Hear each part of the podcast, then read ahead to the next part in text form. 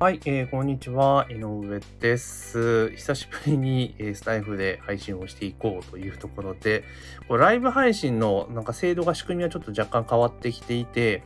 で、なんか、あれですよね、タイトル編集した後になんか、足そうとすると、なんか画面表示が崩れて、こううまく BGM 足したりとかできない感じですよね。これ先に BGM とか設定した方がいいんじゃねえかなとかちょっと思ったりはします。これはまあアプリの不具合なのかなってところなんですけれども、まあそこら辺にして、今日はですね、まあ久々にお話をしていくという中で、あの、久しぶりに、まあ久しぶりっていうか、まあ広告を出しているんですね。広告を使って集客をしているんですけれども、えー、話題の YouTube 広告っていうのをね、出してみました。YouTube 動画広告ですよね。で、これまでは、あの、Facebook と Instagram でね、広告を出して集客をしていたわけなんですけれども、まあ、それプラスね、まあ、今動画広告めちゃめちゃ流行っているので、まあ、ついにですね、私も YouTube 広告を出していこうというふうに、まあ、思ったわけなんです。で、実際出した理由っていうのは、あのですね、インスタグラム広告がですね、あの、インスタグラム側のシステム上の不具合でね、いきなりバンされたんですね。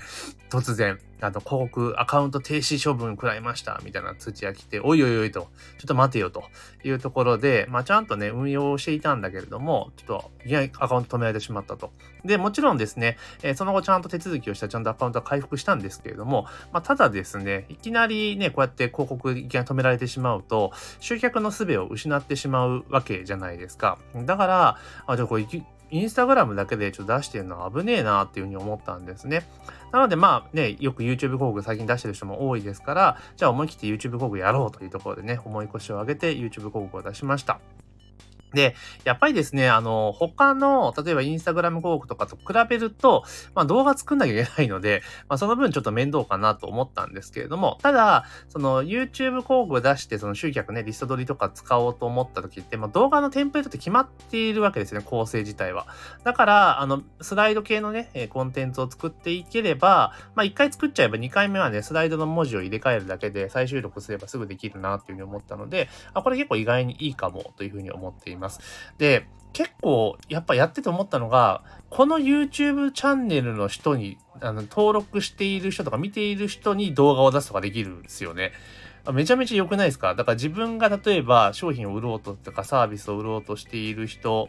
が、だからテーマをで発信している人の YouTube を見ている人に広告出せるんですよね。これすげえなっていうふうに思っていました。なので、まあ、Facebook とか Instagram で集客もすごくできるんだけれども、YouTube 広告もやっぱ積極的に使っていこうというふうに思っているのと、あとはこの2つの組み合わせですよね。ハイブリッドで、まあ、出していくっていうのが、やっぱやった方がいいかなと思ってます。で、どういうことかというと、例えば、あの、Facebook とか Instagram 広告出すじゃないですか。で、広告出して、出しますよね。で、その広告反応してクリックしました。ランニングページにアクセスしました。だけど登録しませんっていう方にですね、まあ通常であればリターゲティング広告で、まあ、インスタグラムとか Facebook で出していくんだけれども、まあ、そのランニングページに Google 広告のタグを仕掛けておくことによって、あの、Google でリマーケティング広告がいけるんですよね。ってなった時に、えー、その自分の広告をクリックした人に、あの、あれなんですよ。その YouTube 動画広告で、まあ、追い打ちをかけると。で、結局、インスタグラム見てる人は YouTube 当然見てる可能性も高いですし、Facebook 見てる人も YouTube 見てる可能性が高いので、この2つのプラットフォームをね、こう、横断して告知をするっていうのがいいかなと。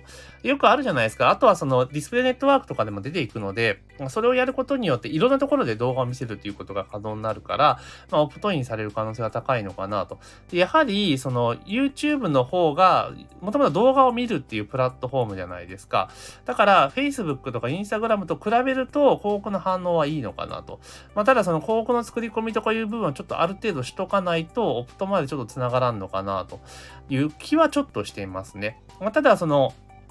30秒再生されなかったら課金はされないですし、まあ、クリックされたら課金されますけど、クリックもしくは30秒課金されない限りは、えーなんていうかな、課金はされませんから、広告費発生しないので、まあ、認知度上げるっていう意味で30秒って普通の CM2 本分ですから、これ結構良くないですか？っていう話なんですよね。だからリアルの店舗とかも、あの、今までってテレビ CM なんか絶対出せなかったじゃないですか。だけど今って YouTube 見てる人めちゃめちゃ多いので、まあ、地域絞って YouTube で動画広告をテレビ CM っぽく出すっていうのは実は、まあありじゃないかなと認知を広げたりとかするね。特に来店型のビジネスなんかは結構やったらいいんじゃないかなと思うし、あとは選挙とかですよね。とかの、まあ、政治活動、選挙運動とかの時使ったらダメ、使えないとダメですけど、普段の政治活動とかで自分の認知度を上げるっていうのに、動画広告使うの意外とありなんじゃないかなと思います。まあ、それ、これ公職選挙法とかの兼ね合いがあるので、よく調べる必要はあると思うんですけれども、まあ、家としてですね、選挙期間中にはね、広告、ウェブ広告多分使えないので、政党とかじゃないとね、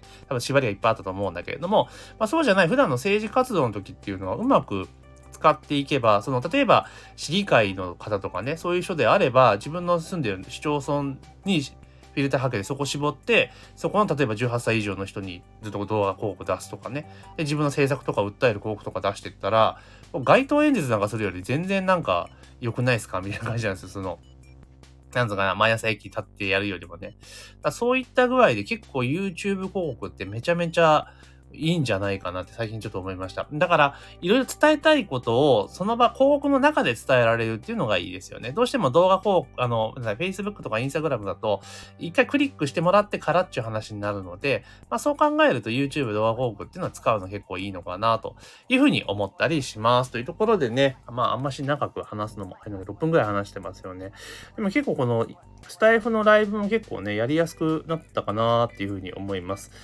なんかね、最初の頃ってなかなかちょっとね、あの、あれでしたけど、今ってライブ配信した音源も編集ができたりできるので、まあ、これ結構良かったりしますよね。うん。というところで、まあ、ちょっとですね、今日は久しぶりにライブ配信というところで、まあ、最近音声配信ちょっとサボってましたけれども、まあ、引き続きちょっとやっていこうかなというふうに思ってます。で、あの、インスタグラム広告とかね、興味ある方はですね、あの、インスタグラム広告ね、ランディングページなしで始める方法っていうマニュアル配ってますので、あの、ぜひね、あの、こちらの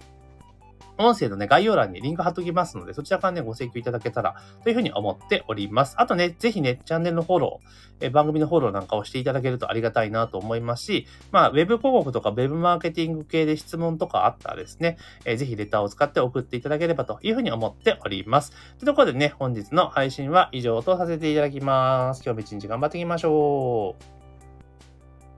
う。